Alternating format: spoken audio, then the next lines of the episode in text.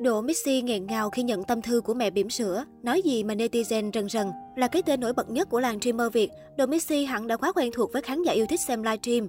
Mỗi buổi livestream của Độ Mixi luôn mang lại tiếng cười và sự thoải mái cho người hâm mộ, với tính cách tếu táo, sự hài hước dí dỏm trong những câu chuyện được streamer này chia sẻ.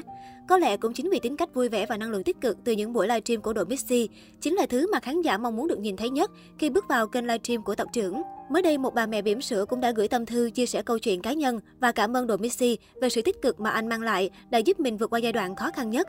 Theo đó, đây là một bà mẹ cưới chồng khá muộn vào năm 30 tuổi và lý do cô đi đến hôn nhân có phần vội vã sau 5 tháng quen nhau và yêu nhau chính là không chịu nổi áp lực từ những người xung quanh.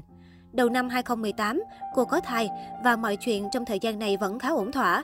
Tuy nhiên, chỉ còn 2 tháng nữa sinh con thì cô phát hiện chồng mình đi bóc bánh trả tiền. Đi lấy chồng xa, bố mất sớm và thậm chí khi đang mang bầu thì mẹ ruột cũng qua đời. Thế nên khi cô sinh con thì chỉ có mẹ chồng bên cạnh. Chưa hết sau 20 ngày thì mẹ chồng cũng về quê và cô phải tự làm mọi thứ, từ trông con cho đến mọi việc trong nhà vì chồng đi làm vài ngày mới về một lần.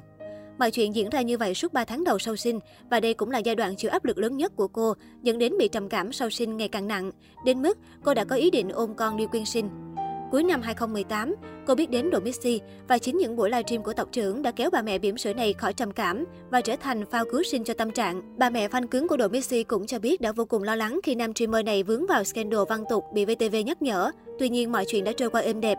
Cô cũng gửi lời chúc đến Độ Mixi và gia đình, mong rằng nam streamer này có sức khỏe để tiếp tục làm nghề và tạo ra những buổi livestream chất lượng. Sau khi đọc xong tâm thư, Độ Mixi đã rất xúc động và bối rối. Anh rất vui khi biết chính những lần lên sóng trò chuyện của mình đã mang lại niềm vui, năng lượng tích cực cho người xem. Tuy nhiên, nam streamer cũng nói thêm rằng anh cũng bị cảm thấy áp lực vì nó ảnh hưởng lớn đến người xem.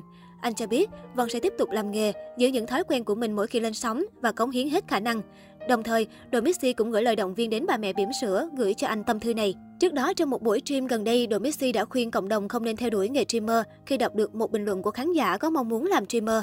Ông mê streamer, ông làm thế nào được? Ông có thấy streamer nó bị bão hòa rồi không? Bao nhiêu nền tảng, bao nhiêu người, giờ cạnh tranh thế nào được? Thật, làm nghề khác đi, nghề này sắp chết rồi các bạn ạ, đừng đâm đầu vào nữa. Không những nghề streamer đã bão hòa, Độ Mixi còn chia sẻ khó khăn về tiêu chuẩn view cho nghề streamer ngày càng tăng cao, khiến cho các streamer khó sống hơn.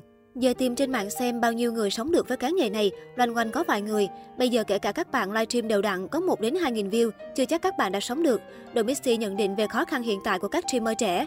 Sau khi nghe chia sẻ từ Độ Mixi, rất nhiều người xem trực tiếp đã đều đồng tình với ý kiến của anh.